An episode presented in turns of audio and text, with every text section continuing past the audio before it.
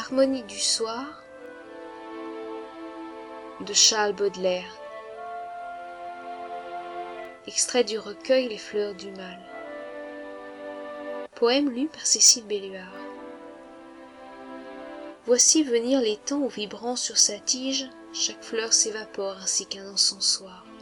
Les sons et les parfums tournent dans l'air du soir, valse mélancolique et langoureux vertige chaque fleur s'évapore ainsi qu'un encensoir.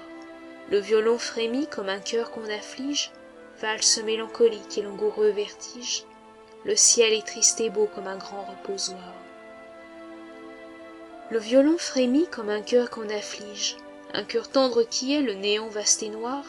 Le ciel est triste et beau comme un grand reposoir le soleil s'est noyé dans son sang qui se fige.